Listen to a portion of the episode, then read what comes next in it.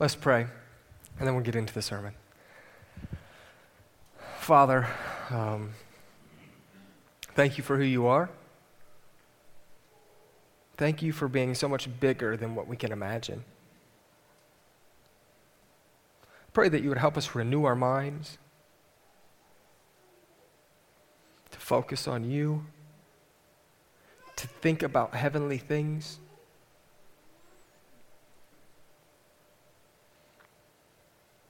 Open up our hearts today to receive your word. May we be tuned in and focused. Father, I ask that you would lead me as well. In Jesus' name, amen. All right, so we're in James chapter 4 again today. And I don't know about you guys, but it can be easy or sometimes fun to plan the rest of the day, to plan tomorrow, to plan Christmas, and even plan when we're going to retire.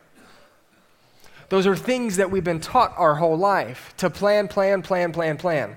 I've shared this story with you before, but when I was younger, I planned, I told my dad, I planned to be six foot three, 240 pounds, playing the NBA, NFL, and MLB. And he said, um, Joey, those plans might be right. You might be 230 plus pounds. You might be um, in the MLB, the NFL, and the NBA, but you're certainly not going to be six foot three. So uh, my plans did not come to pass. You guys are supposed to laugh, but you just didn't. I'm like, every Christmas picture, Thanksgiving picture, uh, my brother and I stand on tippy toes to make sure that the world knows that I'm taller than him. Every picture that you find, you'll see it. But we have plans in our life, and often what we do is we take those plans and we put them in our planner. Anyone got a planner in here? All the ladies raising their hands, except Jonathan Pack. But he wears a medium, anyways. I plan things as well. The point of it is this is we have these ideas, we have fun planning it, we look out 6 months, 10 months, a year in advance, 10 years in advance, 30 years in advance and we start planning. We plan what we want to leave behind for our loved ones. We plan what our jobs will look like. We plan to clean the house. We plan to pay off student loans. Often our plans are centered around what we're financially a slave to, though. Right? Our plans centered around retiring or paying off this or paying that off. Either way, our plans need to be centered around Christ. We end up playing God and we keep him out of our plans. Anyone ever recognize that about your life? See, what James is going to tell us is there's pride in all of us in ways that we never thought. Who would have thought planning out my life was prideful? Who would have thought planning what I'm going to do next week is prideful? Now, I'm not saying every plan that you have for next week is prideful.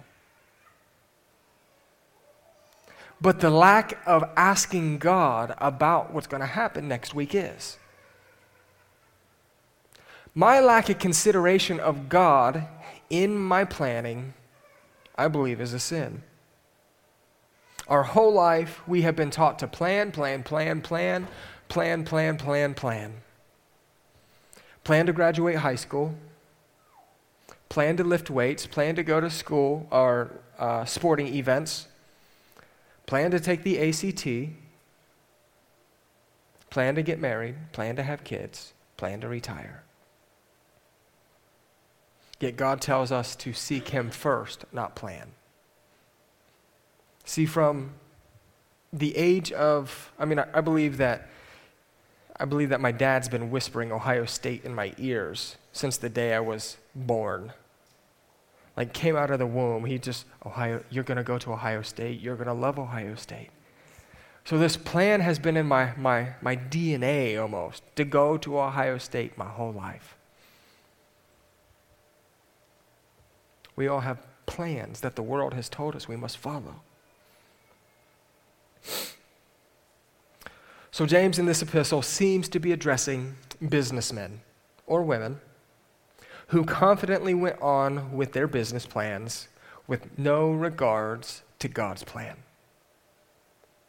You don't get too completely uh, stuck on this being a business person because this applies to all of us. What James is sharing today applies to every single one of us today. So, point number one, and then we're getting into the scripture, is we must follow God's rules, not ours. James chapter 4, verse 13. Now listen, you who say, Today or tomorrow we will go to this or that city, spend a year there, carry on business, and make money. Why do you not even, uh, why? You do not even know what will happen tomorrow. What is your life? You are a mist that appears for a little while and then vanishes. What is your life? You are a mist, here for a while and then vanishes. What we see here is that we are trying to follow our own rules in this scripture. James is talking about a business person who's trying to follow their own rules. And as I read the scripture, I often see where I try to follow my own rules where I can do the same very thing that happened in these four verses. Actually, um, we, we haven't even gotten to the other two yet. How about just this, this, this one verse? Every day I have to fight against this one verse. Following my own rules and not submitting my agenda to God. I have agenda or I have an agenda for what I want to accomplish today. Some of that I haven't submit to God. It's just a plan. I'm going to go home and I'm going to mow the grass, and then after I mow the grass, I'm going to make some good food. Macy and I bought this cheap grill, like 40 bucks charcoal grill, um, when we were celebrating our anniversary. And um, man, we've been making pizzas like every other day, grilling pizzas getting some smoke, smoke infused grilling pizzas, and they're really good. You can tell that I've been eating too many pizzas, can't you? Is it COVID or is it the pizzas? It's probably both. It all goes right here, too. You're like, I can tell. So I have a plan to maybe go home and make a pizza today. I haven't submit that before God. See, what's really unique about God, and, and I guess I'm going to say this later as well, maybe, but He's outside of our timeline. God knows what's going to happen later. God knows what's going to happen tomorrow. Pretty cool, isn't it? It's weird, it's challenging.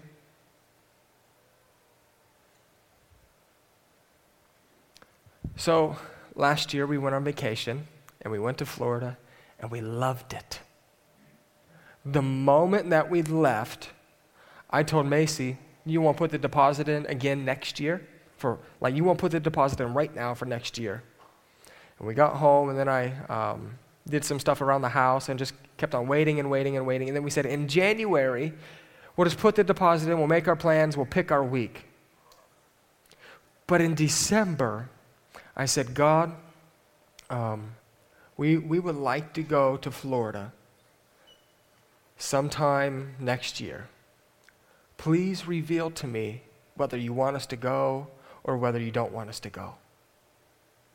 So I prayed about it several weeks, and then I had this dream. And in this dream, we were on the beach in Florida, and there was a civil war going on. It was a war zone. Seriously, it was a war zone. Um, the same beach we were at, it was a war zone and um, people were fighting against one another. There were weapons, there were airplanes, and I woke up and I told Macy, I'd like to, put, I'd like to go to Florida, but here's the dream that I had. And I believe that God's speaking to us not to go. Now, that dream was really weird because some of that stuff's actually taking place right now. We see people fighting and guns and a civil war going on within our nation. But the other piece was this. I mean, I see people vacationing to the same spot that we go, even to this day. God knew what was going to happen if we went to Florida. Maybe it was a car accident. Maybe it was sickness. Maybe something happened here at church. Who knows what it would have been? But we at least presented it before God for Him to direct our steps. And we were willing to stay home in Ohio where there's no beach. Or, sorry, I take that back. There's beachfront at um, the reservoir. I mean, you can go to Florida or you can go to the reservoir. Which one do you want to go to? Yeah, there's beachfront there too, but I mean, I heard that if you put your toe in that water, it comes back molded. It's been a rumor. I've never done it. God's outside of our timeline. So we must follow His rules, not our own. Our rules often lead us to a place of being so caught up in material things, plans of the future, or strategies about life that we simply forget about the real meaning. The real meaning of life is intimacy with the King, is intimately knowing God, not preparing for retirement. And right now, some people in the room are like, you millennials, not preparing for anything, not planning for anything. You just live by the seat of your pants. Don't want to work hard wake up and want to work at Google and just go to work in your flip flops and work two hours a week. Well, some millennials are that way. That's not what I'm talking about. I'm not talking about not preparing, not having a plan. What I'm saying is, um, yeah, there's some people who don't have a plan. There's some people who do have a plan. They're overly planned. What I'm saying is this is planning my retirement, planning my next week, planning my future without considering Jesus Christ is not smart. It's not what James um, would call wisdom. Every plan should go before God. And you're like, well, where's my freedom? Where's my autonomy? Oh, I believe Paul said that he was a bondservant to Christ. So, what's wrong with presenting everything, every plan in your life to Jesus? I don't see one other than you fighting to be free or um, autonomous from Him. Paul, I do say this Paul planned things. You realize that? So the church of Corinth was disappointed because Paul um, didn't arrive to them as quickly as he wanted. So I'm saying, so why I'm bringing this up, just to bring a little bit of clarity. Um, I'm telling you that plans are appropriate, but plans that are appropriate go through Christ first. So when you go to your planner and you get to your planner and you start putting dates in there, the dates that you're putting in have went to Christ first. So Paul desired to go visit the church in Corinth. He wanted to go there. He talked to them about going there. And the church in Corinth is now disappointed because Paul has not um, been there as quickly as they wanted. Anyone ever been disappointed because you haven't been able to go somewhere as quickly as you wanted? Participating church? 2 Corinthians 1, verse 17. Was I fickle when I intended to do this? Paul's asking. So, was I fickle when I wanted to come to you? Was I fickle when I intended to come see you? Or do I make my plans in a worldly manner so that in the same breath I say yes, yes, and no, no?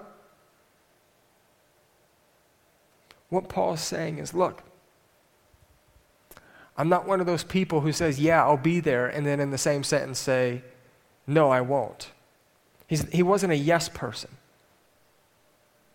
He wasn't being fickle when he said, I'll be there. Yeah, I'll show up. He was able to stand up for himself. But what's really unique is this is do I make plans in a worldly manner? Hear what that says. But then also hear what it doesn't say. So when he says, Do I make plans in a worldly manner? What he's also saying is, No, I make plans in a godly manner. So when I intended to come to you, that plan went before God. Paul's saying he's not making plans in a worldly manner. He considers God, and his yes is yes, and his no is no. See, his life wasn't led by the planner, it was led by the Spirit. And the Spirit was delaying him before he was able to visit the church in Corinth.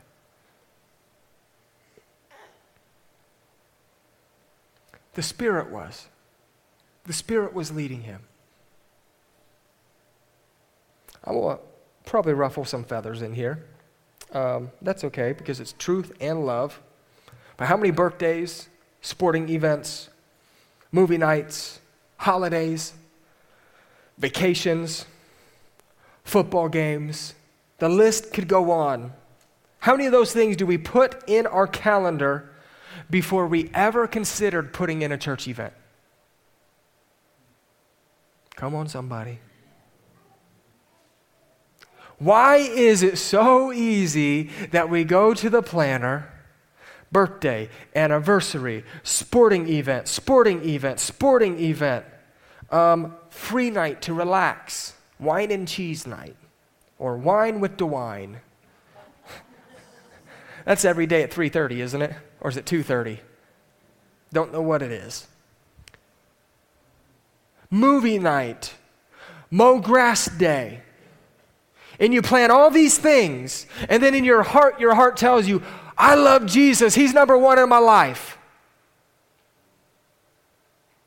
And then the church says, hey, we're going to be evangelizing every Thursday. And the church says, hey, we're going to have faith week. Hey, sign up for prayer. Hey, we're going to have a night of worship on the square. And we literally have 150 events in our calendar that have nothing to do with Christ. Now, you can bring Christ with you. Don't hear that. Don't hear that I'm not saying you can't bring Christ with you. But when it comes to godly events, we just seem to not prioritize it.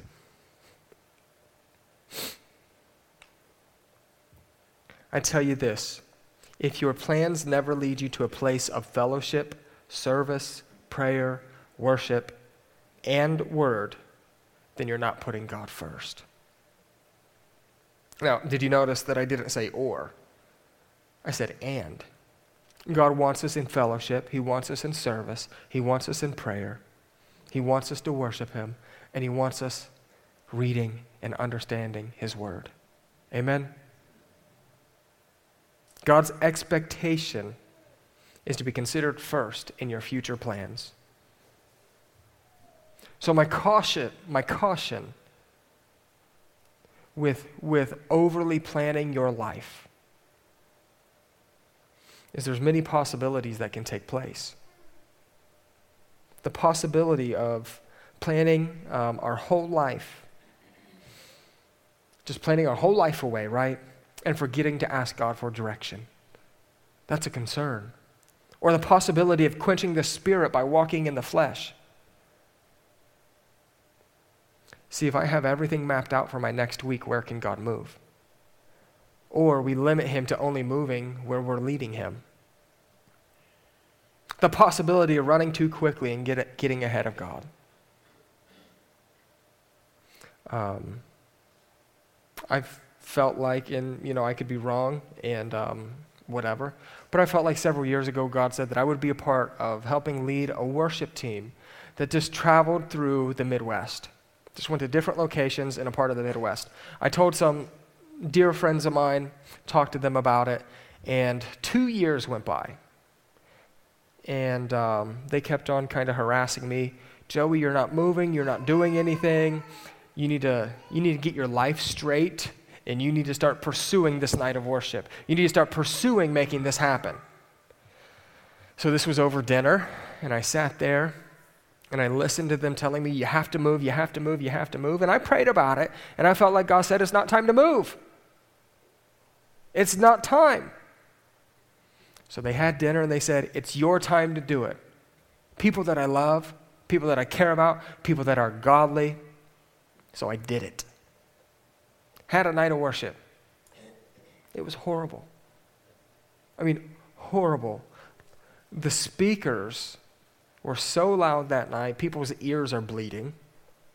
The worship team's fighting during the worship event. There was no camaraderie, limited worship. And then after the event, Macy and I were able to process. We're like, well, we at least learned to wait on God's timing. We must consider God's timing in our plans. Remember the point. We must follow God's rules, not ours. So James gives us four points in one sentence that we must consider that will help us not plan our whole life away. Packed sentence. Here we go. We've already read it. James chapter 13, or sorry, James chapter 4, verse 13. You who say, today or tomorrow. So, um, what's being said here is there's a tendency for us as humans to choose what we're going to do today or tomorrow. We are the ones who try to choose when we're going to do something, how we're going to do something, and the time we're going to do something, right? How many of you guys have a plan of what you're going to do tomorrow? Good. So this week, do you get that? What, what James is saying here is you who say today or tomorrow. You who say that. So what we are saying is we're prideful in such a way that we think that we can choose what we get to do tomorrow. We don't even know that we're going to be alive tomorrow. So, my plan, absent of considering Christ, is not from heavenly wisdom. So, there's a tendency for us to operate in pride as if we know what's going to happen this evening. See, in, in, in the whole message, and I'm going to um, try to bring it all together at the end, but the whole message, this should cultivate in us a deep surrender before God today in my plans, in my actions. So this week, go into prayer before you plan anything else. You say, I won't get anything done then. Well, that's between you and God. If you think you're not going to get anything done because God's going to delay you, you're also deceived. God's not going to make you an ineffective person. God actually desires that you will be a fruitful, abundantly fruitful human being. And the problem or the reason why we're not being fruitful is the church in general has turned their yes to no. If you want to be fruitful, start saying yes to God again. If we want to be fruitful as a church, we should start saying yes to God again. So, James is addressing the fact that we are too prideful and think that we can plan out our future when we don't even know what the rest of the day brings. We have this false assurance as if tomorrow is promised. Again, he isn't saying don't have a plan or that planning is bad. He's saying that our plans must be put before God. Amen?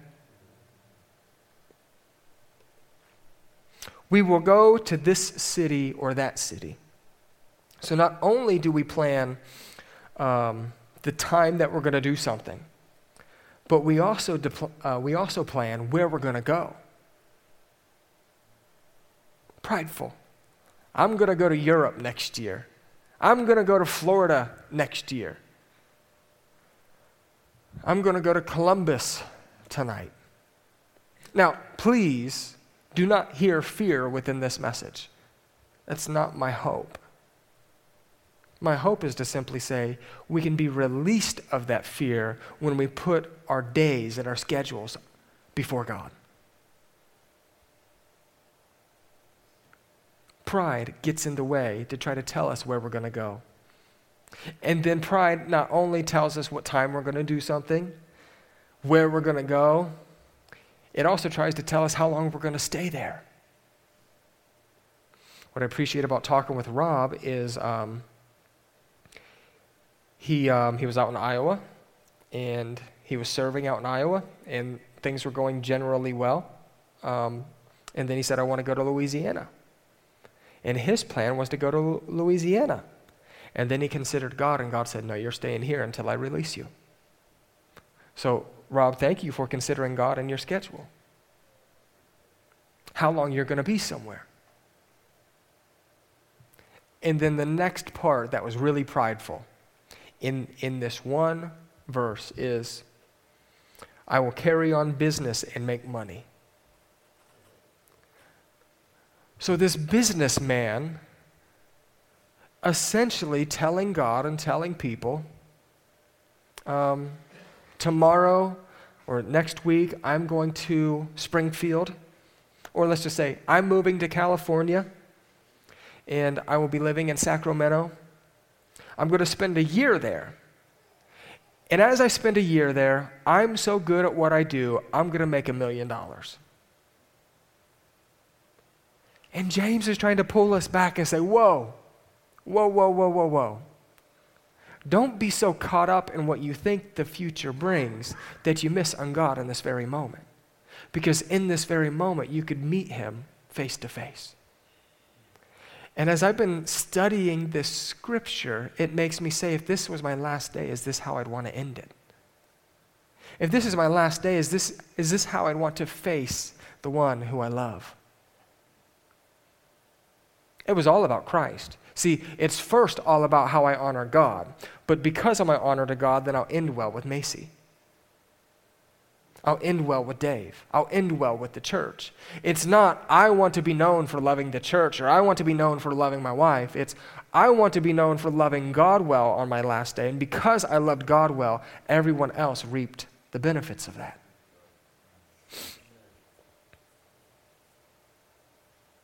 But it's prideful when we think that we're so good at our skills that we can just start a business or make money wherever we go. So we decide what our job will be, and we are confident enough to say we will make money. We get caught up so much in the world's wisdom that we become self confident, self assured in our, in our plans, and we do not demonstrate dependence on God. Tomorrow is not promised. Let's move on to verse 14. Tomorrow is not promised is so cliche within the church, within this world. But you know what happens is the church and members and visitors at the very basics of Scripture, they're so basic that we jump over them. We've heard it a thousand times. But if you want the deeper things of God, start saying yes to the basic things first. What good is the Greek and the Hebrew if you won't even apply prayer? If you won't, won't even apply simple obedience? Tomorrow is not promised. That's something we should apply today, a basic. See, I'll tell you this if you knew that you were not going to be alive tomorrow, you'd forgive someone. You'd forgive the person that you've been holding a grudge against for 30 years. You wouldn't be so worried about the dishes in the sink anymore. But the pride in us says, I got to have it my way in my house.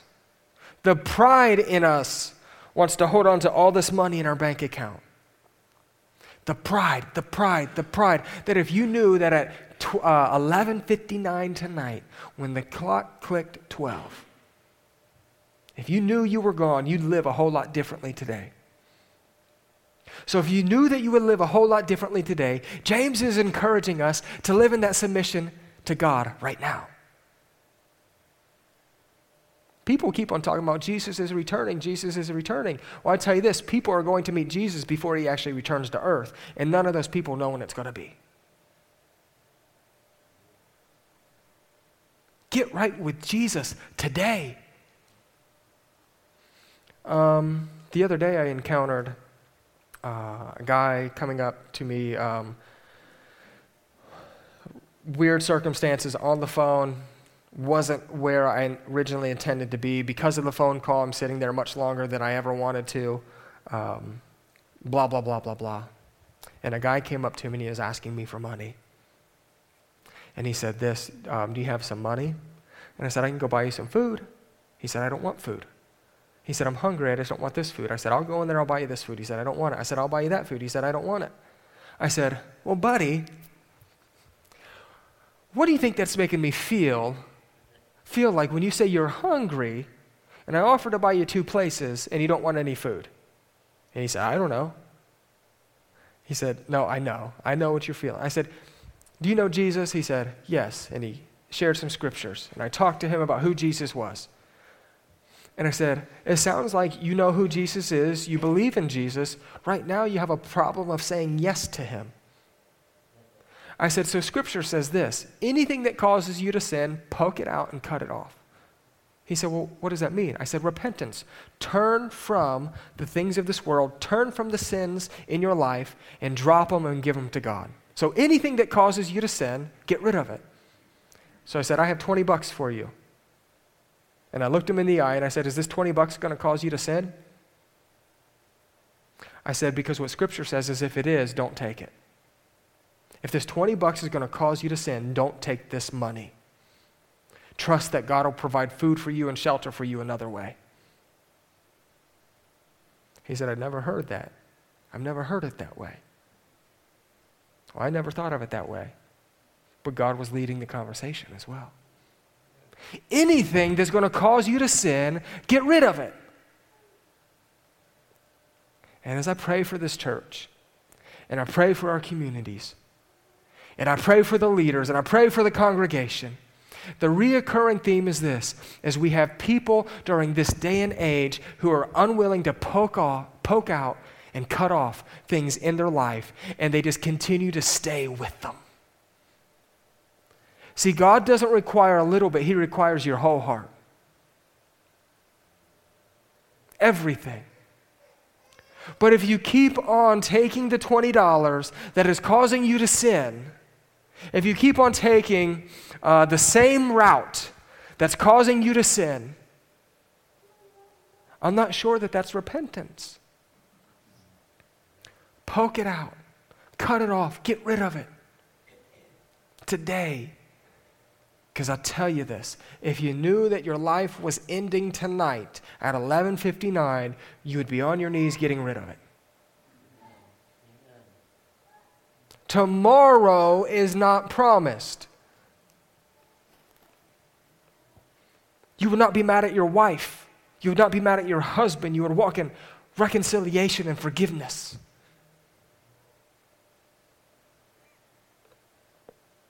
Tomorrow is not promised.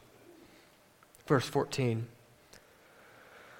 Why do you not even why? You do not even know what will happen tomorrow. What is your life?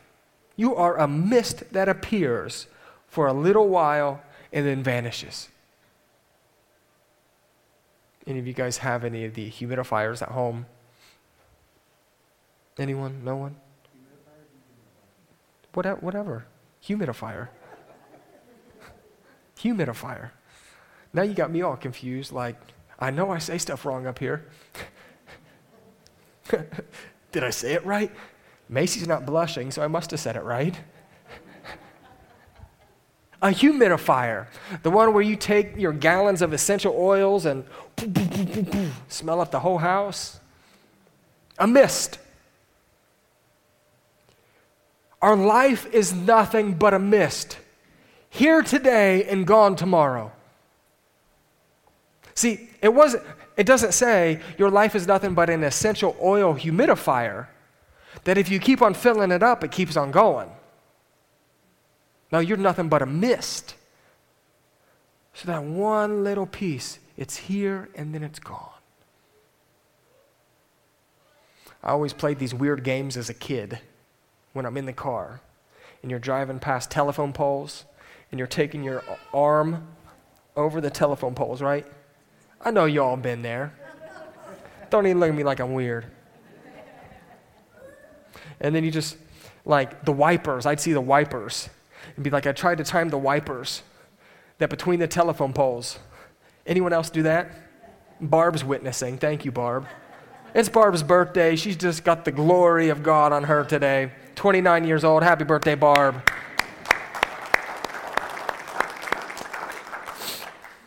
Sorry if I missed yours. I saw hers on Facebook this morning. You're like, why do you bring that up? Because life is like you're traveling 70 miles an hour and the poles are just passing you extremely quickly. It's just flying by.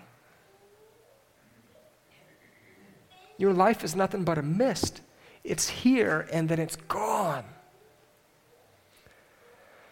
James gives us two reasons why we should depend upon God.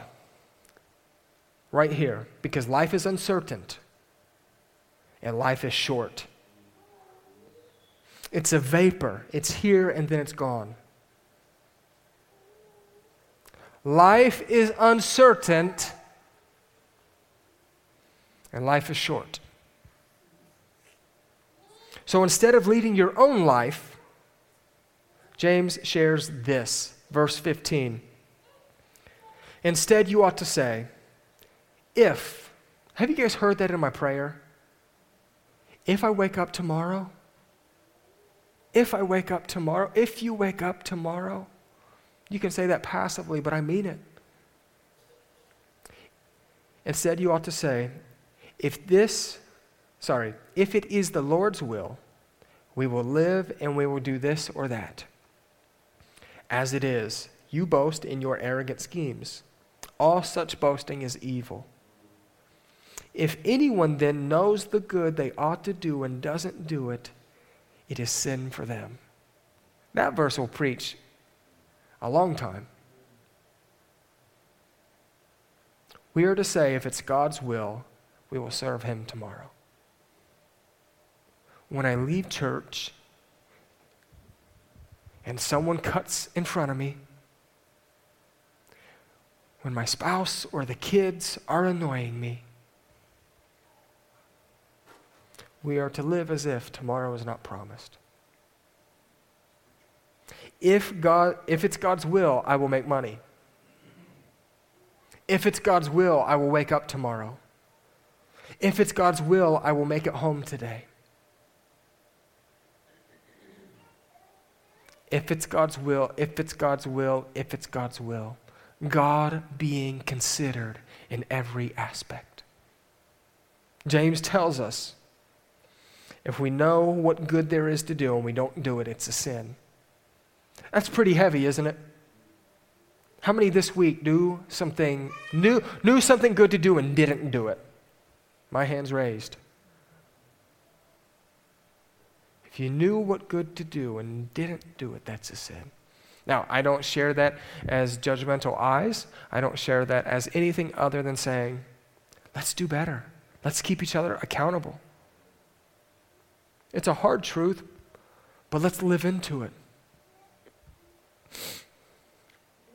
Now, he is saying that in light of knowing that tomorrow is not promised, so um, if this is the last moment of your life, which you don't know, will you live it unto God?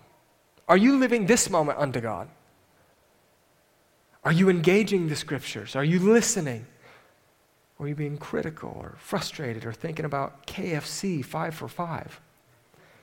Mashed potatoes, green beans, biscuit, and give me a breast and a give me a breast and a wing. And then you take the the, the wing and smash it in the mashed potatoes, throw some macaroni on there, and take the huge bite. Is there any other way to eat it? I haven't had KFC in probably 20 years. No joke. Um, I might dream about it though. I don't know why that's so funny, woman. James tells us, yeah, if there's, and the person I call my woman is my mom, so if you're new here, don't be like, hmm, either way. Tomorrow's not promised. Are you living this moment unto God? There are people in this room right now that have sin in their life. How about I say that a different way? Everyone in this room right now has sin in their life. There's grace, there's God's mercy, and there's the blood of Jesus. Yes. But there's also accountability before Him with a pure heart that wants to get rid of those things. There's people in this room that keep on waiting to repent. They keep on waiting to poke out and cut off things in their life. You keep on waiting for the right time. You keep on waiting for the right time. And I don't know if there will be statistics in heaven or not, but I wonder how many people waited for the right time that are going to hell. You just kept on waiting and waiting and waiting and waiting, and then boom, you're facing Jesus and never had the blood poured over you. You just kept on waiting for the right time. You were so offended at church and you felt like you weren't growing at church. You're just waiting for this or waiting for that, waiting for the right scripture. But the Spirit of God was telling you each week to get rid of it, and that's why you were thinking about it. Because the Holy Spirit was telling you it's time to release this, it's time to trust me, it's time to move forward. But the American church just keeps on waiting.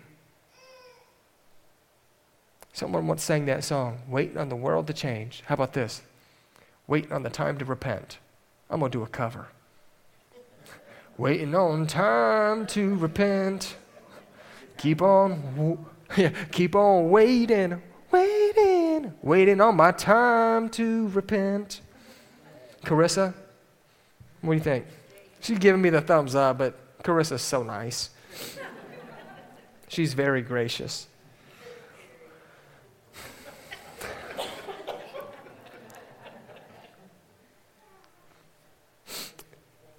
Furthermore, what are we waiting for? You keep on waiting for the right time to forgive. You keep on waiting for the right time to cut off or poke out. You keep on waiting and waiting to invite God into every moment in your life.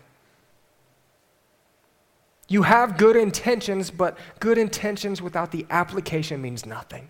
Good intentions without obedience means nothing.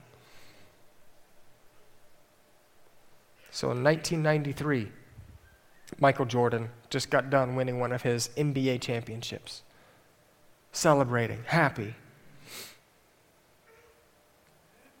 Now, during the off season, it was July 23rd. His dad was traveling home from somewhere. Michael was trying to get a hold of him. Mom was trying to get a hold of him. July 23rd, 1993, just a normal night, just a normal day. Another day in paradise where they have millions of dollars, enough money to not know what to do with. Michael's dad was on his way home from a trip and decided to take a nap at a rest stop because he was fatigued and wanted to be able to finish the trip. That night, he was murdered. He woke up not thinking that he would be murdered. January 25th, 2020, Kobe Bryant just got back the evening before from a basketball tournament that he was putting on for his daughter and kids, a league that he was investing into the younger generation, teaching them. July 25th, he goes to Catholic Mass hops in his personal helicopter that he's taken thousands of trips with to go back to this tournament. Seven others with him on that helicopter. After 20 minutes of being on flight, crashes into a side of a mountain going 184 miles an hour. Kobe Bryant, one of the richest people in the world, who had everything. He didn't wake up that day and say, I'm going to die. Your life is nothing but a mist. It's here today and gone tomorrow.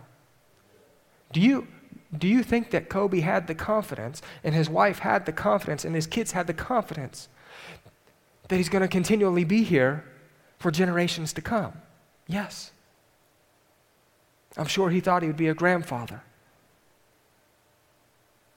that he'd be fully inducted into the Hall of Fame and be able to celebrate that. He had plans to do those things. Tom Ryan, Ohio State's uh, wrestling coach. One night after um, getting home from wrestling practice while he was a coach in New York, got home, just a normal night, eating dinner with his family. After they got done eating, the joy in his heart to watch the kids run around the house. Just the joy, hearing the footsteps and the laughter and the screams. And then they begin to play hide and go seek. So his mom decided, or the little boy's mom, or Tom's wife, decided she was going to participate a little bit. And then Tom decided that he was going to participate a little bit because there's just so much joy in the house. These little kids with little feet, so cute, running around. So he ran, he ran and he hid, and she ran and she hid. And then his little boy came around the corner. The mom's getting ready to scare him. He collapsed. Heart stopped, quit breathing. She picked him up, and Tom picked him up then. Tried to do CPR. She called um, 911. Less than a mile away from the house, it took over 12 minutes for them to get there.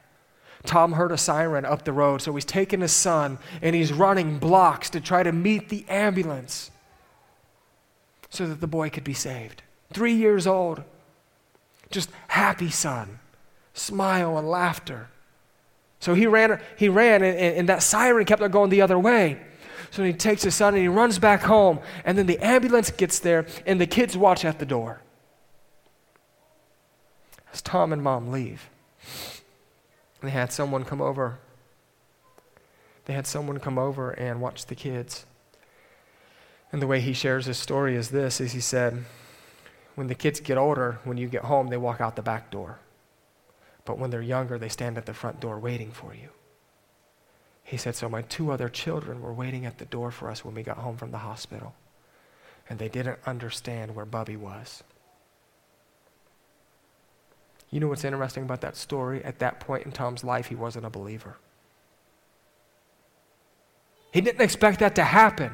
And the way that he shares his story is this is I had too many promises about my life that I knew that I'd get to uh, see my son get married.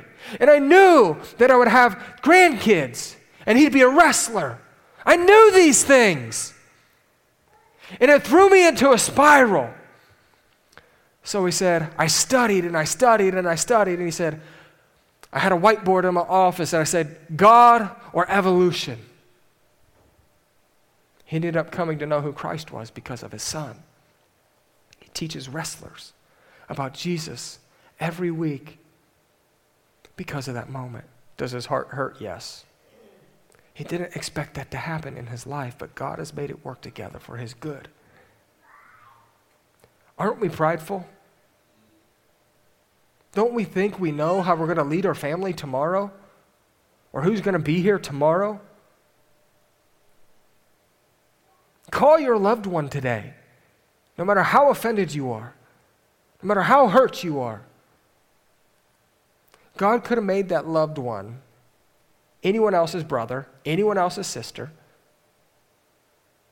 anyone else's cousin, but He made him yours for a reason.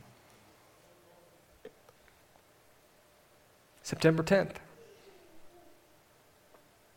It was a Monday night, and football was on probably when there were good commentary, good seeming football. And I was at the, the ripe age of loving football. Just a regular day. I watched um, Monday Night Football, and I remember this.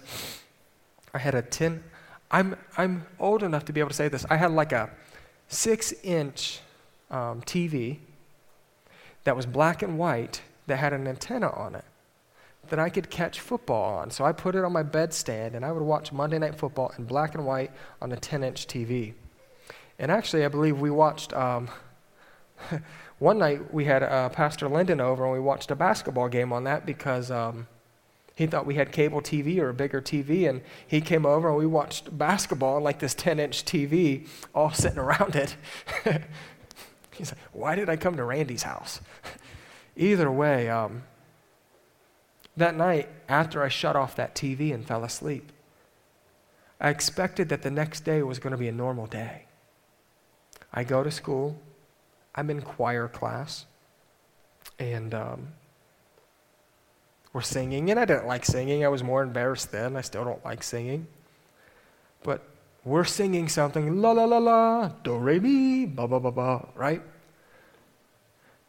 And everything stopped the teacher got, got on the phone and heard something, and everything stopped. And I'm like, Am I in trouble for sounding like a basset hound? What is it? No. She immediately turned on the TV. And on the TV, we saw that one of the Twin Towers was hit. See, when I was watching Monday Night Football that next morning, I didn't think that it was going to be any different of a day. I had planned that I was going to get Bosco sticks, maybe a spicy chicken sandwich, and then maybe two chocolate milks and a brownie. That was my plan. I was going to go to sleep in study hall or play paper football. And then in Mrs. Poland's class, you better believe I was sleeping. For you Mechanicsburg people, can I get a witness? Loved it. I was going to go ahead and say, Why do you think I can't talk? But it wasn't her fault. It was mine for sleeping. So, um, a little bit later, another tower was hit. What? Is the world falling apart? Is this the end? Are we being attacked? Why are we so prideful to think that we know what's going to happen tomorrow? I have a friend who was supposed to be on one of the flights that hit the Pentagon. That morning he woke up and he was sick. So he stayed home because of his fever and puking. He had to reschedule his flight. Now, because he played for the Detroit Tigers, he private jets everywhere. Must be nice. He was supposed to be on that plane. I'm not saying that we are to live in fear. We are to live in freedom as we consult God on our future because He lives outside of our timeline. Amen. We can live in confidence as we consult Him about our future. Now, look, it doesn't say, God, can I buy this new car? And then him say no, and you buy it anyway. Consulting God without obedience is no better than not consulting him. Consult God and say yes to him. I talked about Florida for like three months after being there. I wanted to be there so bad again. But we consulted God, and we heard God, and we didn't go. And maybe nothing would have happened. Maybe he just wanted my obedience. But I would rather be obedient to God than live in my own will. December 31st, 2019. I don't know what y'all were doing. I was probably asleep at 8. I, listen, if it's not a banger of a movie, I'm out. like 7:30 if I'm on a couch, I'm sleeping. Anyone else that way? it's like, it's great to fall asleep to a movie. So, no candy that night. We probably have a, had a little bit of food, watching something. We don't have cable, so we're probably going to watch whatever we're watching over air or on YouTube. Watch the ball drop, which means the new year was actually like 30 seconds ago because of the streaming. So we were late, anyways. When I went to sleep that night, I had no clue what 2020 was going to represent. Did you? I didn't. Maybe if we consult God, He'll let us know. He'll let us know what tomorrow holds for us. So I want to leave you with this in the scope of knowing that tomorrow isn't promised. And the idea of if anyone knows, um, if anyone knows the good they ought to do and doesn't do it, it's sin for them. Why not repent today? I'm asking you that. Why not repent today? Why not give God permission in your life today? Why not say you're sorry to a loved one today? Why not say you're sorry to God today? Why not give God permission in every area of your life today? Why not? Why not say yes to Him fully once again today? Because tomorrow is not promised. And this might be the last opportunity that you ever have to be right with Christ. Amen. So I'm going to provide that opportunity right now. I'm going to provide you space at the altar with physical obedience to get right with God. And you're saying, I don't want to go, I don't want to go, I'm fearful, I'm scared, I, my heart's beating. Follow His leading in your life, not your own. So the tech booth has some music. I'm going to pray, and then we're going to provide you space. If you want some prayer while you're kneeling, while you're um, bent over, just raise, raise your hand, and the elders will come pray with you, or an, an elder will come pray with you. Why not today, though? Amen? Father, in Jesus' name. We don't know that tomorrow is promised. We don't know that this evening is promised. Help us not be so prideful to consider our ways first. Give us the boldness in this moment to respond to you, to give you and offer you more of our life, everything that we have.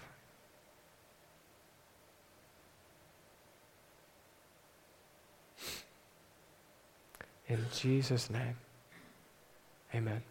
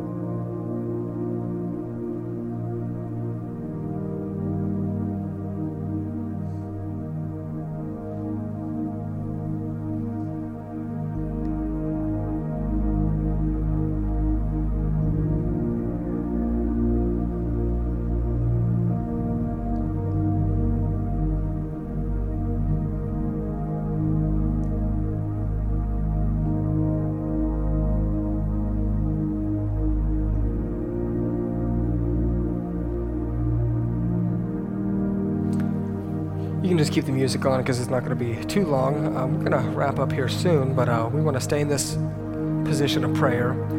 But I just continually hearing, like, well, God, if you want me to go to the altar, make it clear. And in my mind, it's like, well, why would you not? Like, that's the pride speaking, asking God if you should go to the altar. It means that you're unwilling to, so why would you not? Um, humble yourself, respond to Him, submit to Him, ask Him for leading in your life. Why would you not? So um, I just encourage you don't leave here wishing that you would have.